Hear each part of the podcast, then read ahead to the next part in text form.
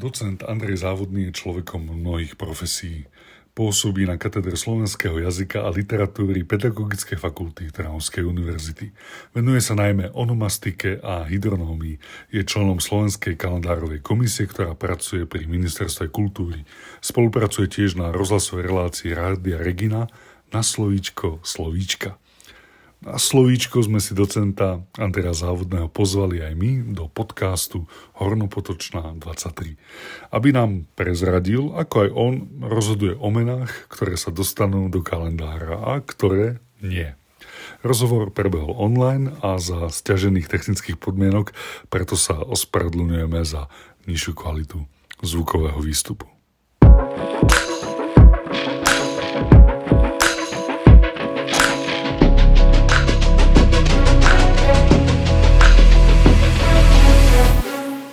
Ste členom Slovenskej kalendárovej komisie, ktorá pracuje pri ministerstve kultúry.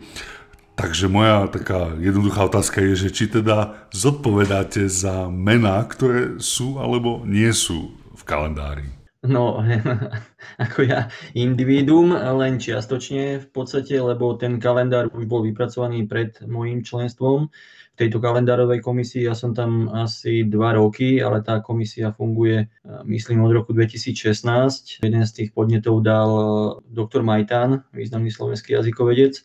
Bola aj oficiálne táto kalendárová komisia schválená potom ministrom kultúry vtedajším. No a ich hlavnou úlohou bolo v podstate zostaviť takéto úradné, oficiálne a kodifikované slovenské kalendárium, čiže slovenských rodných a krstných mien. No a v súčasnosti teda to kalendárium už utvorené je, ale samozrejme je to, dá sa povedať, taký prúžný, prúžná skupina, prúž, prúžná skupina, prúžný celok, do ktorého sa doplňajú mená, ale takisto sa tie mená môžu odtiaľ vyraďovať hoci teda podmienkou je, že kresťanské mená sa nemôžu zo zásad vyplýva, zo zásad tejto komisie vyplýva, že kresťanské mená sa nevyraďujú. Iba také, že občania môžu dať podnet na vyradenie niektorých, ktoré nie sú kresťanské. A teda doplňajú sa tam, ale základnou podmienkou je, že musia tie mená nejako byť prepojené s európskou alebo kresťanskou kultúrou. Druhá vec je to, že musia splňať tú úradnú podobu, musia byť úradné a teda kodifikované a musia byť v súlade so slovenským spisovným jazykom.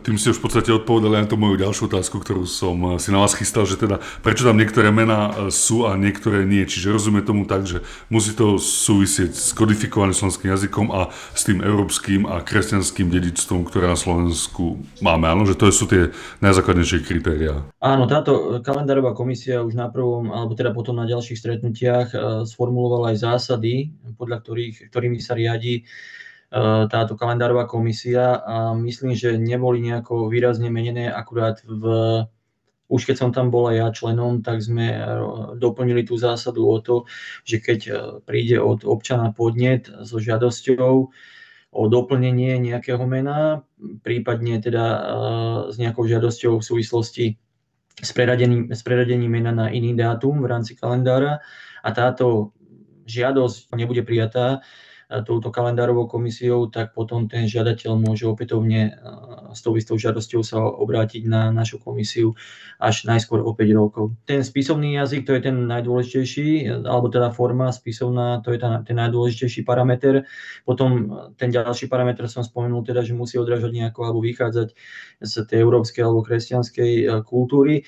A ďalším je tam ešte, sú tam ešte iné parametre, ešte napríklad jedným z tých parametrov je samozrejme aj frekvencia mena, lebo v tej kalendárovej komisii komisii majú zastúpenie aj pracovníčky e, Matrix z ministerstva vnútra Slovenskej republiky a teda tie nám poskytujú frekventovanosť mien. Takže ak to meno, ak je aj nejaká žiadosť e, na zaradenie mena do toho oficiálneho slovenského kalendária a to meno nie je veľmi frekventované, že je zriedkavé, zväčša o nejakej frekvencii sa dá uvažovať, až keď je to v nejakých stovkách, že sa, to, že sa používa to meno tak ak je to do tej stovky, tak je to veľmi zriedkavé meno a v podstate aj keď splňa tie pravidlá alebo teda tie, tie, tie náležitosti spisovnosti a úradnosti, tak nie je zaradené do kalendára práve kvôli tej nízkej frekventovanosti. Ak by sa teda našlo nejaké častejšie meno, hoci by aj nesplňalo možno všetky tieto e, prísne kritéria, tak mohlo by byť zapísané do kalendária.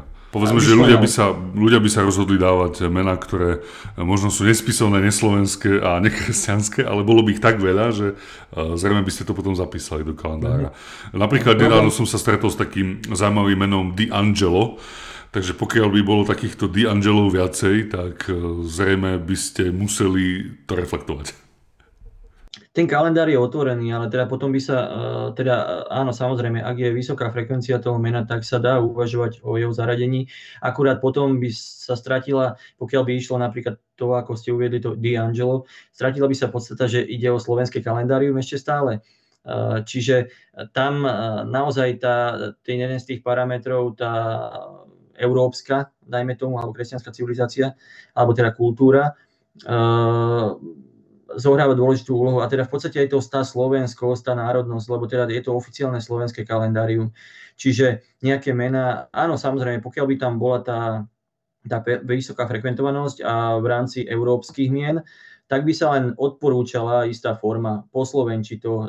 D'Angelo neznie veľmi e, slovensky, nemá to slovenskú formu, okrem toho, keď sa adaptuje do slovenčiny nejaké meno, tak zväčša sa aj kladie dôraz na tú, na tú grafickú stránku toho mena, na tú ortografickú a berie sa ohľad aj na gramatickú stránku, čiže ako by sa skloňovalo, zväčša sa uprednostňuje e, dať taká forma, ktorá, ktorá umožňuje aj skloňovanie. Čiže, čiže uh, ak, by to, ak by to naozaj splnilo tie podmienky, tak potom by sa uvažovalo alebo odporúčalo nejako to adaptovať alebo teda prispôsobiť formálne spisovnej slovenčine. Pokiaľ aj nás budú počúvať povedzme rodičia, ktorí dali svojim deťom možno také menej e, známe alebo také exotickejšie mená, e, tak e, v zásade im chceme odkázať, že nemusia teda byť sklamaní, alebo že teda, že vyberá nejaké nepekné meno, ale jednoducho vy strážite to oficiálne slovenské kalendárium a jednoducho, že pokiaľ chceme, aby bolo oficiálne a aby bolo slovenské, tak žiaľ nemôžu tam byť všetky mená, ktoré možno aj tá matrika zapíše, ale nesplňajú proste tieto kritéria. Áno, aj preto aj niektorí, e, keď, som, e, keď si čítame niektoré komentáre, tak vyjadrujú teda ľudia nespokojnosť s tým, že prečo tam nie je toto meno, alebo prečo tam nie je toto zaradené, keď tam môže byť to, teda nejaké, nejaké staršie, ktoré sa nepoužíva zaradené. Tie, ktoré sú staršie a nie sú už natoľko frekventované, nie je vylúčené, že sa k tej frekventovanosti vrátia. Aj pred niekoľkými rokmi bol, bol taký bol taký módny trend dávať, dávať možno tie cudzie mená, ale to, čo sa ukazuje v posledných rokoch, opätovne sa to ako keby vrácia tým, tým tradičným menám. Čiže tá, tá frekvencia tých mien sa môže meniť. Za každú cenu, pokiaľ nie je ten kalendár nejako preplnený menami a ešte stále má tendenciu absorbovať a prijímať nové mená, tak nie je dôvod vyraďovať tie staré mená, ktoré sú možno istú dobu málo frekventované. No ale na druhej strane zasa potom, teda prečo tam nemôže byť zaradené, naozaj to ste povedali aj vy v tej eh, vašej otázke, je to zároveň aj odpoveď, že ide o slovenské kalendárium, čiže primárne primárne tam eh, dávať nejaké mená, ktoré sú naozaj až také, také exotické alebo exoticky pôsobia, tak to nie je cieľom tohto oficiálneho slovenského kalendária. Hoci teda primárne, eh, ak sa tá frekvencia zvýši, ale práve sa ukazuje, že aj pri týchto exotických menách tá frekvencia je veľmi nízka. Takže, takže nie je dôvod ich tam zaraďovať. Mohli by ste prezradiť možno z tejto činnosti kalendárovej komisie, možno z toho nejakého posledného obdobia, takého najčerstvejšieho, že e, ktoré teda mená ste tam e, pridali, prípadne ktoré e, vyradili. A zaujímal by ma tiež, že keď teda tam pribudnú nové mená, aký dátum dostávajú, na základe čoho? Odkedy som sa stal členom, tak sme nevyradili zatiaľ ani jedno meno z toho kalendára, ani neprišiel podnet a my samovolne ani nemáme dôvod už z tých, eh, kvôli tým veciam, ktoré som spomínal, zatiaľ ten kalendár dokáže prijímať nové mená, nie je preplnený, takže nie je dôvod ani vyraďovať tie mená, pokiaľ nepríde od občanov nejaký podnet. Takže zatiaľ sme nič nevyradili.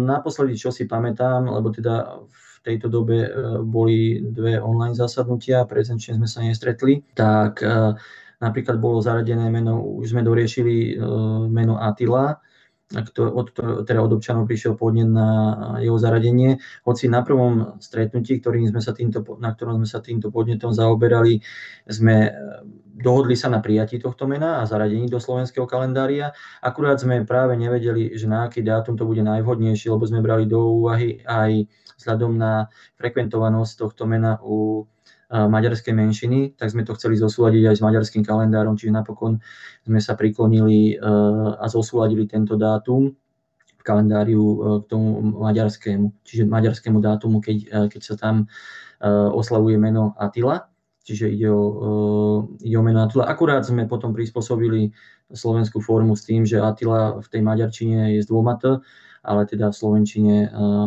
sme ho, sme ho upravili, teda respektíve sme ho odporúčili zapisovať s jedným T. Kde môžeme nájsť toto oficiálne slovenské kalendárium? Je zverejnené na stránke Ministerstva kultúry. Tam eh, v rámci sekcie kalendárová komisia pri Ministerstve kultúry, takže tam je aj zverejnené online a stále sa teda doplňa, ak ak príjmeme dajaké, dajaké meno. Vy ste e, odborníkom v takej špeciálnej disciplíne, ktorá sa volá onomastika. E, čo sa za týmto odborom skrýva? E, onomastika sa dá v podstate veľmi jednoducho vysvetliť tým, že to veda, ktorá sa zaoberá, alebo jazyková disciplína, ktorá sa zaoberá vlastnými menami. A vlastnými menami nielen ich vznikom, ale v podstate aj ich fungovaním v spoločnosti. Keby sme to možno tak aj prakticky povedali, tak vlastne skúmate povedzme názvy obcí, dajme tomu, a pôvod, ako tieto názvy vznikli napríklad. Áno, tých druhov vlastných mien môže byť viac, čiže od tých o, o, mien e, živých, živých nositeľov, čiže tzv. antroponín. Tam sú zaradené kresné mená, alebo teda rodné mená, priezviska a podobne, ale aj prezývky. Tak potom sú to aj názvy neživých objektov, vodné názvy, chotárne názvy, osadné názvy a tak ďalej, ale potom aj e, skupina tzv. chrématonín, e, čo sú názvy produktov duchovnej a materiálnej kultúry človeka, alebo teda ľudí, ako sú názvy výrobkov alebo názvy nejakých inštitúcií, stavieb, Prečo je dôležité poznať e, práve odpoveď na tú otázku, prečo takýto názov vznikol, z čoho sa odvodzuje, ehm, aký je taká možno aj, taký, aký je možno taký nejaký praktický e, zmysel, význam onomastiky? V podstate to je len tá prvá časť, ako som spomínal, že teda ako to meno vzniklo. Uh, nemá to len jazykové, uh, alebo respektíve, no nemá to len jazykové opodstatnenie, ale má to v podstate širší presah aj do iných disciplín, lebo o onomastike sa vo všeobecnosti hovorí, že je to veda, ktorá je na priesečníku viacerých, viacerých uh, vied, napríklad medzi, teda tá, to najúžšie, tá najúžšia spätosť je medzi jazykovedou, históriou a geografiou ale sú tam, je tam presah aj z iných vied, napríklad antropológia, humánna geografia, sociológia, etno, etnolingvistika alebo etnológia. Pretože keď ľudia pomenúvali, najmä teda pokiaľ ide o tie staršie názvy, v minulosti nejaký objekt, tak tam je zachytený nielen ten jazykový stav, ale je tam zachytený aj uh, napríklad psychické nastavenie tých ľudí že prečo niečo takto pomenovali. Nielen charakteristika toho objektu, ale aj inventár, nielen jazykový, ale aj mentálna výbava tých ľudí v minulosti a ich vnímanie sveta. Čiže naozaj to je presah do viacerých odborov. No a to je tá prvá časť, len skúmanie toho pôvodu a veľmi často sa to takto zjednodušuje, že je to vlastne len skúmanie, podľa čoho to meno vzniklo alebo názov, ale nejde len o to. Aj samotné fungovanie a status vlastného mena je zaujímavý aj zo súčasného pohľadu, z toho, spoločen, z toho pohľadu spoločenského fungovania. Lebo dodnes sa mnohé problémy uh, vynárajú aj v súvislosti s používaním vlastných mien, aj v mladšej histórii, napríklad od 20. storočia, keď vlastné mená veľmi často podliehali ideologickým vplyvom, lebo je to je veľmi exponovaná časť jazyka, alebo teraz aj slovnej zásoby. No a uh, je veľmi takej pozornosti jazykových používateľov. Vlastné mená na nich sa veľmi pekne ukazuje aj také ideologické násmerovanie spoločnosti a niekedy žiaľ aj ideologické zneužívanie týchto vlastných mien. Mm, sám spomínate aj to psychické nastavenie, toto ideologické zneužívanie. E, keby sme sa tak previezli v čase do budúcnosti, čo e, ten budúci človek zistí o psychickom nastavení toho súčasného človeka, ktorý teda tiež v dnešnej dobe e, zda niečo ešte pomenovávame vlastnými slovami. Čo sa o nás e, bude dať dočítať v budúcnosti? to uvidíme v budúcnosti samozrejme, ako to bude vnímané s časovým odstupom, lebo vždy je e, ten dôležitý ten aspekt časového odstupu, ako to je vnímané retrospektívne, ako, ako je to v tom období, lebo keď v tom období žijeme, tak sme tým obdobím zasiahnutí a možno to nevnímame, nevnímame nejako objektívne. Len pokiaľ môžem povedať, aj keď sme sa rozprávali o tej kalendárovej komisii, tak tie módne trendy, ktoré sú v súčasnosti, možno budú inak hodnotené v budúcnosti. Keď rodičia s nejakým zámerom exkluzivity pomenúvajú svoje deti rôznymi menami podľa aktuálnych nejakých rozprávkových alebo filmových postav, tak možno sa v budúcnosti ukáže, že ani ten nositeľ toho mena sa s tým veľmi nestotožní a môže to byť pre ňo skôr záťažou. Ono je to možno milé teraz, keď sú tie deti malé a keď ich také rodičia pomenujú, ale, alebo teda keď chcú byť ex- exkluzívni, ale v budúcnosti sa to môže ukázať, že to nie je veľmi až také šťastné riešenie a už možno ani keď tie deti dospejú, že to nie je možno ani už také milé. To je ten pohľad na, na osobné mená. A pokiaľ ide o ten druhý aspekt na tie, na tie názvy, tak e, zasa sa uplatňuje v jednej z oblastí taký módny trend, e, keď sa to som aj spomínal už niekoľkokrát, v, pri budovaní nových štvrtí, keď sa vy, vy, buduje nová infraštruktúra, tak sa dávajú veľmi často také umelé názvy uh, za účelom marketingu. Aké napríklad? Je to vidno aj v Trnave, tam si stačí prejsť tie, tie nové ulice pri Kopánke, a keď som, keď som tam prechádzal, tak som si ich tak pozeral, mesačná, dúhová, slnečná, veterná. Veterná síce neznie možno veľmi, veľmi marketingovo, úspešne, ale teda aj také ulice sa nachádzajú, alebo aj v rôznych iných mestách na Slovensku. Keď vznikajú tie nové štvrte, tak sa dávajú takéto, takéto marketingové mená, ktoré sa uh, nevyznačujú nejakou veľkou mierou originality a často tam zohráva naozaj len, len tá komerčná stránka svoju úlohu. Tak ten budúci človek bude na nás spomínať ako na nejakú takú slnečnú generáciu. Mo, možno, alebo, alebo predsa len trochu, trocha to... inak, lebo keď si to porovnáme s tými starými menami a názvami, tak tam naozaj e, tí ľudia tým, že mali, tým, že mali trocha iné zmýšľanie a, a iné videnie sveta, tak e, zachovali v podstate pre nás odkaz, že ak, ako to vtedy fungovalo a ako to, ako to bolo vtedy. Čiže nielen z tej jazykovej stránky, ale aj z tej naozaj z tej mentálnej stránky. A takisto takýto odkaz možno zanechávame aj pre budúce generácie my v týchto názvoch. Práve sa na niektoré také názvy chcem aj e, spýtať. Som sa tak zvlášť pripravil, aby teda som tak e, nestreľal úplne od boku, ale napríklad som si pozrel aspoň v takomto blízkom okolí povedzme aj Trnavy, povedzme napríklad také, že pusté úľany, e, že teda či boli pusté, alebo napríklad krvavé šenky, či tam teda musela e, tiec krv, no alebo samozrejme, keď e, si pozrieme naše hlavné mesto Bratislava, že je za týmto bratia Sláva? V mnohých prípadoch e, možno ten, ten súčasný tvar toho názvu môže evokovať niečo iné, než bola pôvodná motivácia toho názvu, pretože ten názov, ako všetko v podstate v priebehu svojej existencie prechádza rôznymi vývinovými zmenami. A tak sa aj dodnes mnohé názvy vyvinuli natoľko, že sa tzv. demotivovali. Čiže stratili nejakú pôvodnú súvislosť s tým, uh, prečo vznikli alebo s čím boli, v akej súvislosti vznikli. No a jedným z tých príkladov ste, spomen- jeden z tých príkladov ste spomenuli.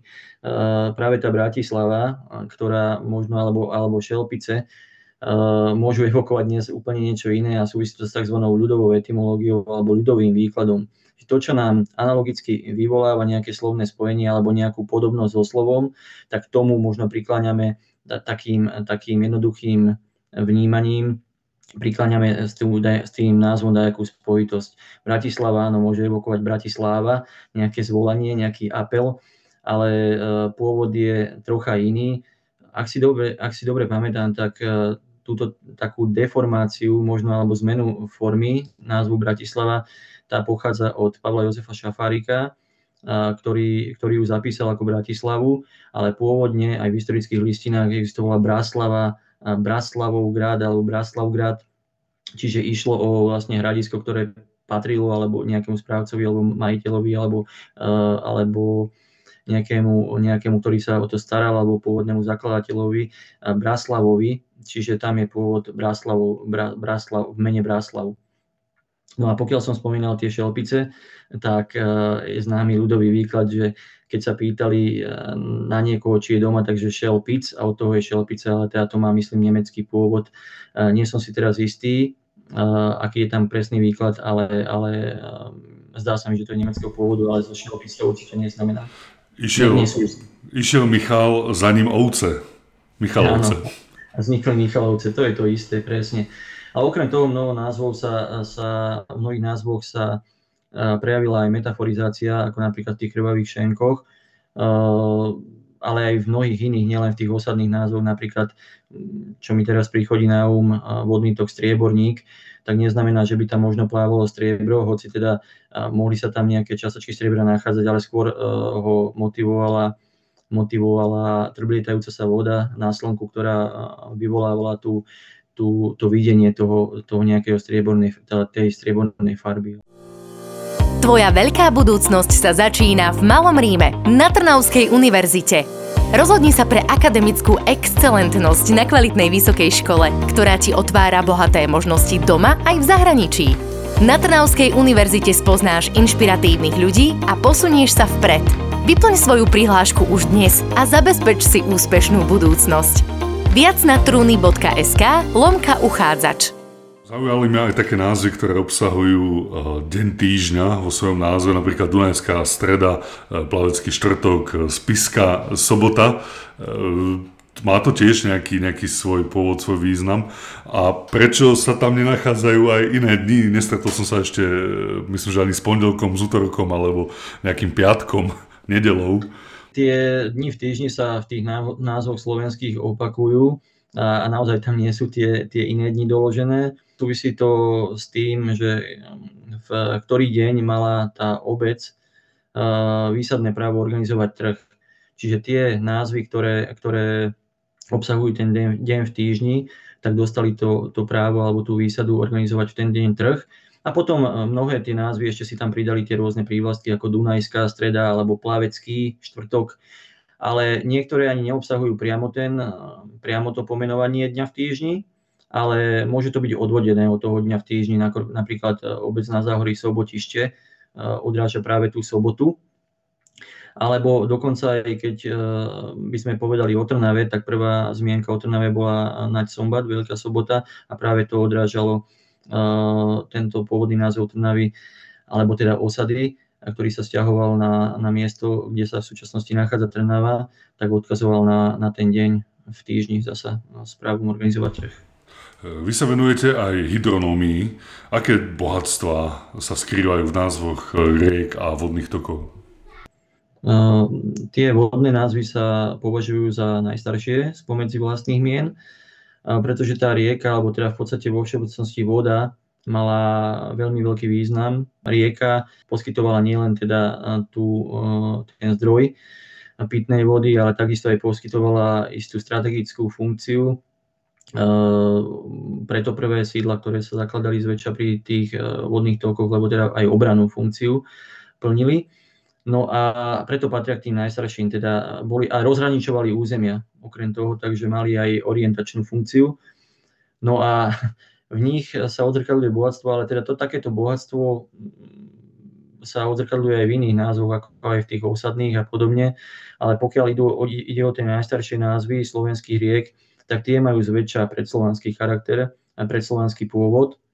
Keď sa rozprávame o, keby sme, si, keby sme sa pozreli na, na ja neviem, rieku, rieku Hron, tak tam má výklady tie slovanské, alebo rieka Váh, má výklady aj slovanské, aj predslovanské.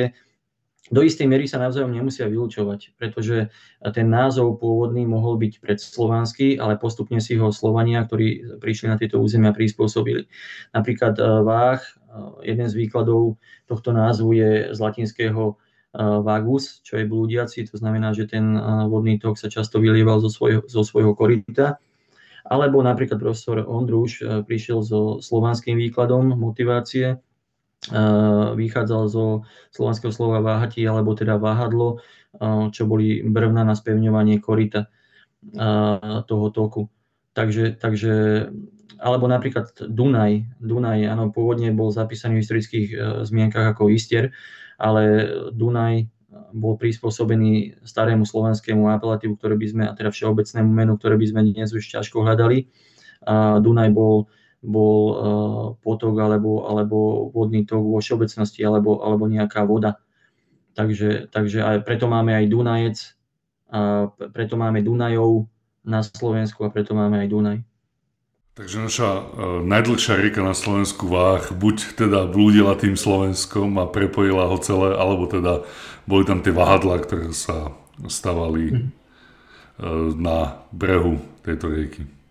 Áno, pri tých najstarších názvoch tam sa sporahlivo určiť motiváciu nevždy dá, a najmä v takom prípade, keď máme málo historických dokladov o tomto názve. Takže tam bude tých motivácií vždy viac ako pri nejakých súčasných názvoch, kde, kde to dokázať ten pôvodný ten pôvodný motivant je o niečo ľahšie, jednoduchšie. V našom dnešnom rozhovore sme už použili veľa vlastných mien, nejaké tie názvy obcí, riek. Máte taký svoj nejaký libling, možno e, nejaký názov, ktorý vás fascinuje, ku ktorému sa rád vraciate, alebo možno, e, ktorý e, vo vás zbudil aj možno tú iskru zaujímať sa o onomastiku, o hydronómiu a o tejto disciplíny, ktorým sa venujete? Konkrétny názov možno nie, eh, len pri výskume tých názvov ma možno inšpiruje alebo teda aj, aj motivuje k ďalšiemu hľadaniu niektoré názvy, ktoré sú tak, naozaj také, ktoré, eh, ktoré sú často, často aj expresívne a pekne ukazujú na, na to vnímanie ľudí v minulosti. Niektoré sú doložené napríklad zo stredného Slovenska vetné typy názvov, ktoré nie sú veľmi časté, ale teda e, ľudia v tom regióne, ktorí pomenovali nejakú tú časť tak, tak zvolili opisný spôsob a zväčša to má aj nejaký humorný potom, napríklad uh, zo stredného Slovenska myslím, že je doložený chotaný názvov, kde líšku pálili.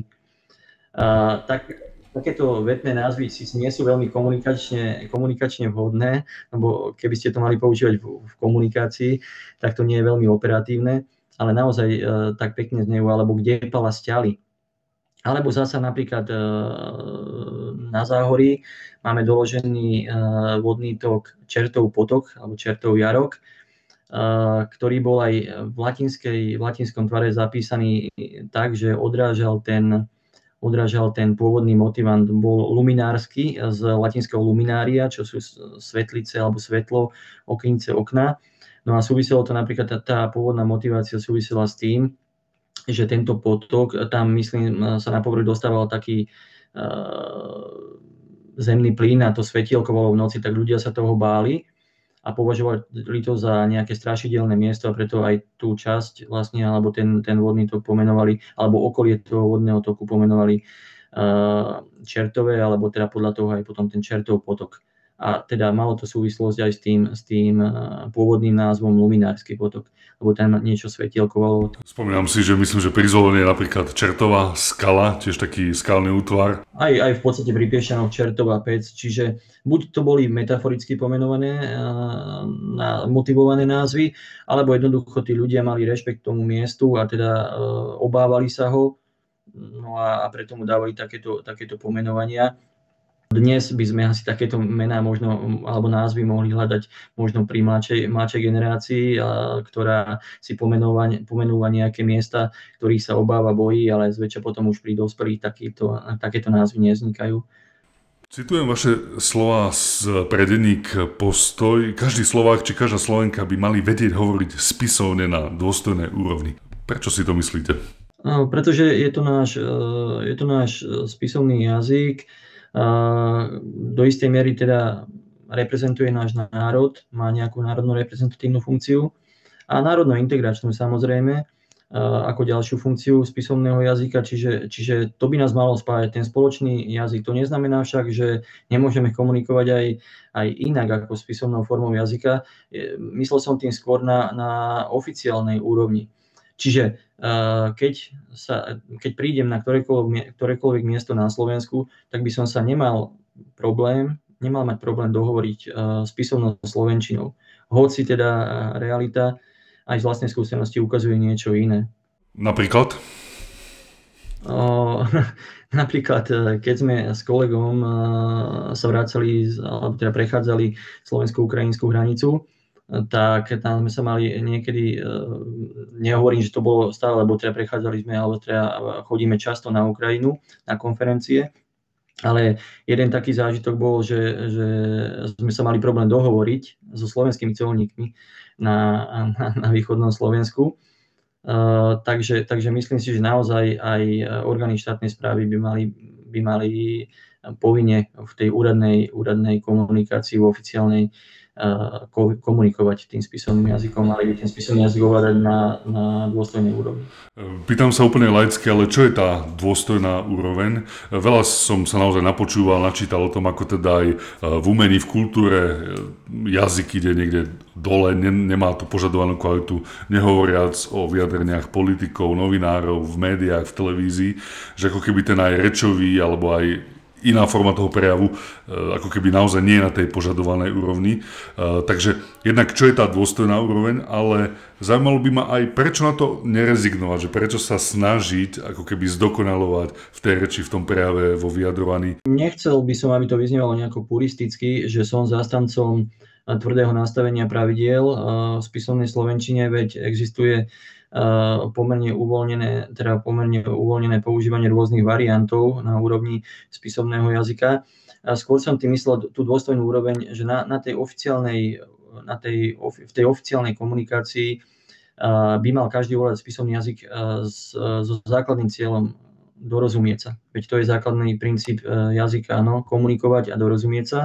No a keď je to v rámci štátu, ktorý ten spisovný jazyk má úradne schválený, tak by ho mal každý aj na tej, e, teda na tej potrebnej úrovni e, ovládať.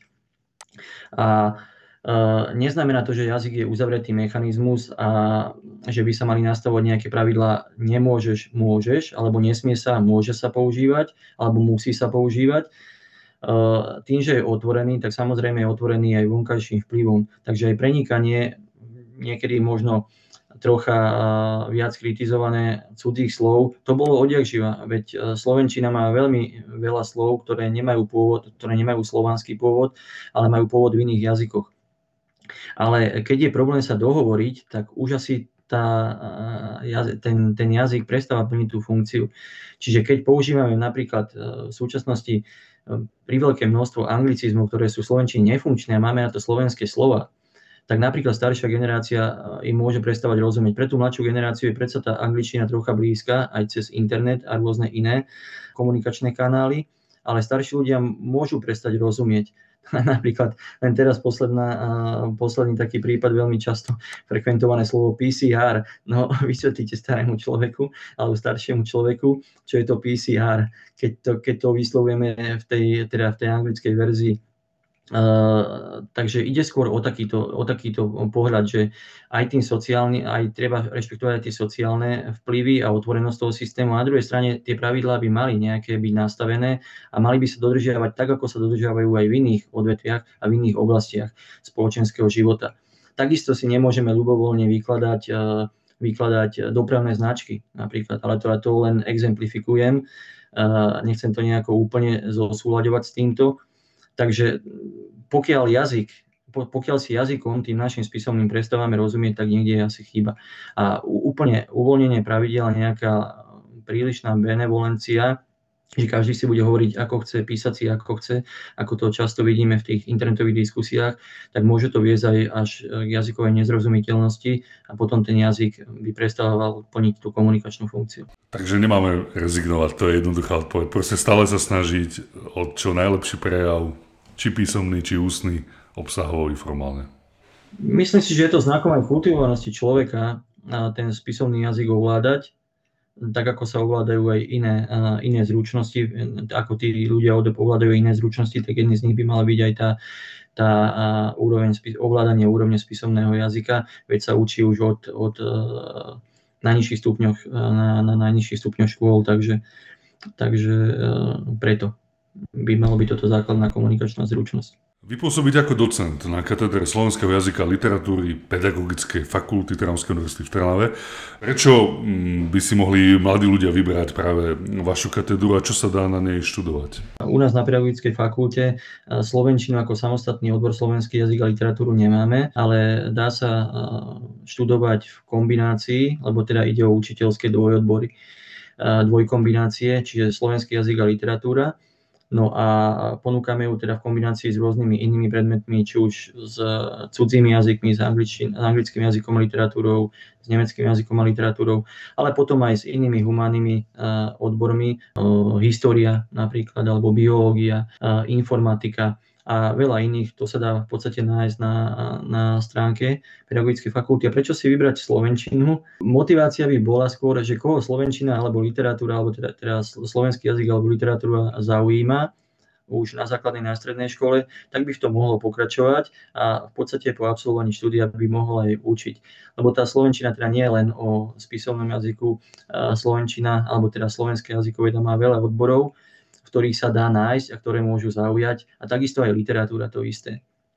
To však neznamená teda, že, že, že iné odbory, najmä aj v tej dvojkombinácii učiteľskej, neponúkajú rovnaké bohatstvo a rovnakú motiváciu, to samozrejme áno, ale teda čítanie a prípadne aj literárna tvorba, to všetko môže viesť aj k prebudeniu záujmu o slovenský jazyk a literatúru.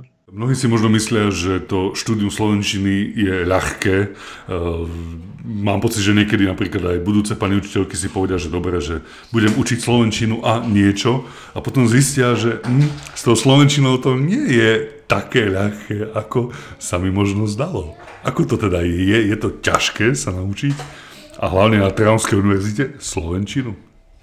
O nejakej miere, o, o miere náročnosti by som ani nehovoril, lebo v minulosti sa veľmi často tak hovorilo zjednodušene, že idem študovať slovenčinu, veď slovensky viem, ale tak samozrejme tak ako v iných, v iných odboroch, tam nejde len o, o tú komunikačnú slovenčinu, ale na to, aby niekto mohol učiť ten, ten slovenský jazyk a literatúru, tak treba mať aj nejaké, teda treba nadobudnúť nejaké teoretické poznatky o tom, o, o, tom slovenskom jazyku a samozrejme aj o literatúre. Ale že by to bol nejaký náročný predmet, e, ja nemôžem za seba nejako povedať, pretože ani ja, môj zámer nebol pôvodný nikdy študovať slovenčinu a nie byť učiteľom.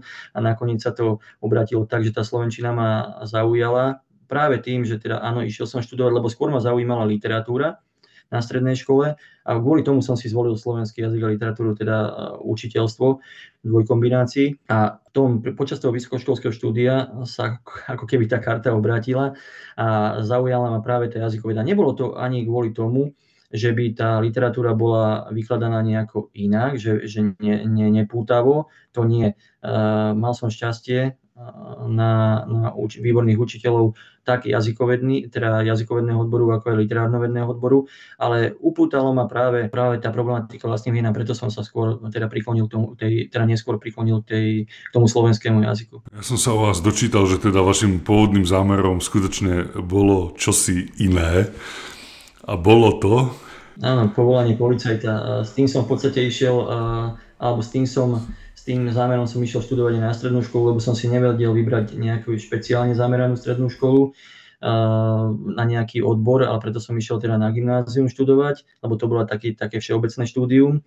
A môjim zámerom bolo potom teda stať sa policajtom, lebo hneď po ukončení gymnaziálneho štúdia som nastúpil na základnú vojenskú službu, hoci mnoho mojich spolužiakov sa to snažilo oddialiť, lebo to už sa blížilo k tomu obdobiu, že možno aj zrušia povinnú vojenskú službu. Skracovalo sa to postupne, ale ja som hneď, ako som zmaturoval, tak hneď nie najbližší, lebo to bol júlový, ja som zmaturoval v máji, tak hneď od oktobra som narukoval lebo teda tam bola povinnosť absolvovať základnú vojenskú službu, aby som mohol sa stať policajtom. No a nakoniec, keď ten plán nevyšiel, tak, tak som sa rozhodol predsa len na štúdiu, teda pre štúdium na vysokej škole. No a pri, tom, pri, tej, pri, tom, pri tej Slovenčine som zostal v podstate dodnes a spätne to hodnotím, hodnotím pozitívne. Ste možno asi jediný Slovák, ktorý chcel byť policajtom, ale stal sa jazykovecom. to si netrúfam povedať, lebo rôzne tie, tie zámery uh, od, tých, od, toho, od toho dospievajúceho veku sa menia. Myslím si, že pri, pri každom málo kto zostane pri tých svojich detských snoch, ale mnohí z nich samozrejme, mnohí z nás samozrejme aj pri tých detských snoch zostanú a v podstate ten sen si splnia. Uh, ani tým stať sa policajtom nebol môjim snom, bol to skôr zámer, ale teda situácia sa vyvinula tak, že, že, že napokon od toho zámeru som upustil, hoci som dovtedy urobil všetko preto, aby, aby som ten zámer splnil. No a, a obrátil, som, obrátil som svoje životné smerovanie, ale nič nebolo plánované. Nevedel som, že keď vyštudujem Slovenčinu, budem učiteľom. Všetko sa to nejako tak, všetko to nejako vyplynulo zo situácie a keď to môžem hodnotiť, tak zatiaľ som rád, že to tak vyplynulo. By som na záver ešte rád tak prezradil vás, že spolupracujete na rozhlasovej relácii na Slovíčko, Slovíčka, ktorá beží na e, rádiu e, Regina, tak e, urobte si trochu reklamu, že prečo teda počúvať také tie krátke jazykovedné okienka na slovenskom rozhlase. No, ja, ja, tí, ktorí ma poznajú, tak vedia, že ja nerád si robím reklamu. Ja aj uh, málo kedy hovorím, keď uh, napríklad to študenti by vedeli povedať, keď odporúčam nejakú literatúru, tak vždy sa snažím nejako tak premlčať tú svoju, ktorú som možno v, tej oblasti nejakú učebnicu napísal. Ale teda samozrejme, vždy to, vždy to, potom keď sa na to niekto pýta, uvediem lebo teda vnímam to, že, alebo respektíve ja mám takú povahu nastavenú, že nerád seba propagujem, ale som prekvapený, že táto relácia na slovičko slovíčka si získala poslucháčov a nejde len o mňa, lebo teda na tej, na tej relácii participujeme viacerí z nášho pracoviska. Doktor Mikušiak spracúva, alebo teda vysvetľuje významy súčasných slov, prípadne aj nejakú jazykovú správnosť, jazykovú vhodnosť ich používania. Pani docentka Magalová z katedry, tá sa zase zaoberá frazeológiou, vysvetľovaním frázem, ústavných slovných spojení. Docent Hladký, vedúci našej katedry, ten zasa spracúva práve lexiku, ktorá je zachovaná vo vlastných menách. No a ja spracúvam v rámci tejto relácie staré slova, ktoré mnohé z nich už nemusia byť ľuďom známe. Dokonca mnohé z nich sa nezachovali ani ani v historickom slovníku, alebo teda nie sú spracované, alebo na ne nie sú doklady v starých historických listinách. Takže ja sa snažím potom pátrať po týchto slovách, aké mali rôzne významy, kde všade sú zachytené, v akých textoch. A som, sám som teda bol prekvapený, že keď sa ma ľudia pýtali aj napríklad z mojej obce, že počul som ťa v rádiu, tak ani som nevedel teda, že, že uh, takí, takí, takí ľudia, alebo teda staršia napríklad generácia, alebo aj mladšia generácia, že by mohla takúto reláciu počúvať, že by ich to mohlo zaujať, tak ma to milo prekvapilo. Áno, je to určite veľmi pozitívny znak, že nám stále na tom jazyku záleží. My sme si teda dnes na slovíčko zobrali docenta Andrea Závodného. Veľmi pekne ďakujem, že sme sa mohli porozprávať o jazykovede. Ďakujem veľmi, veľmi pekne aj ja za to, že ste mi eh, ponúkli a poskytli priestor a teda a teším sa.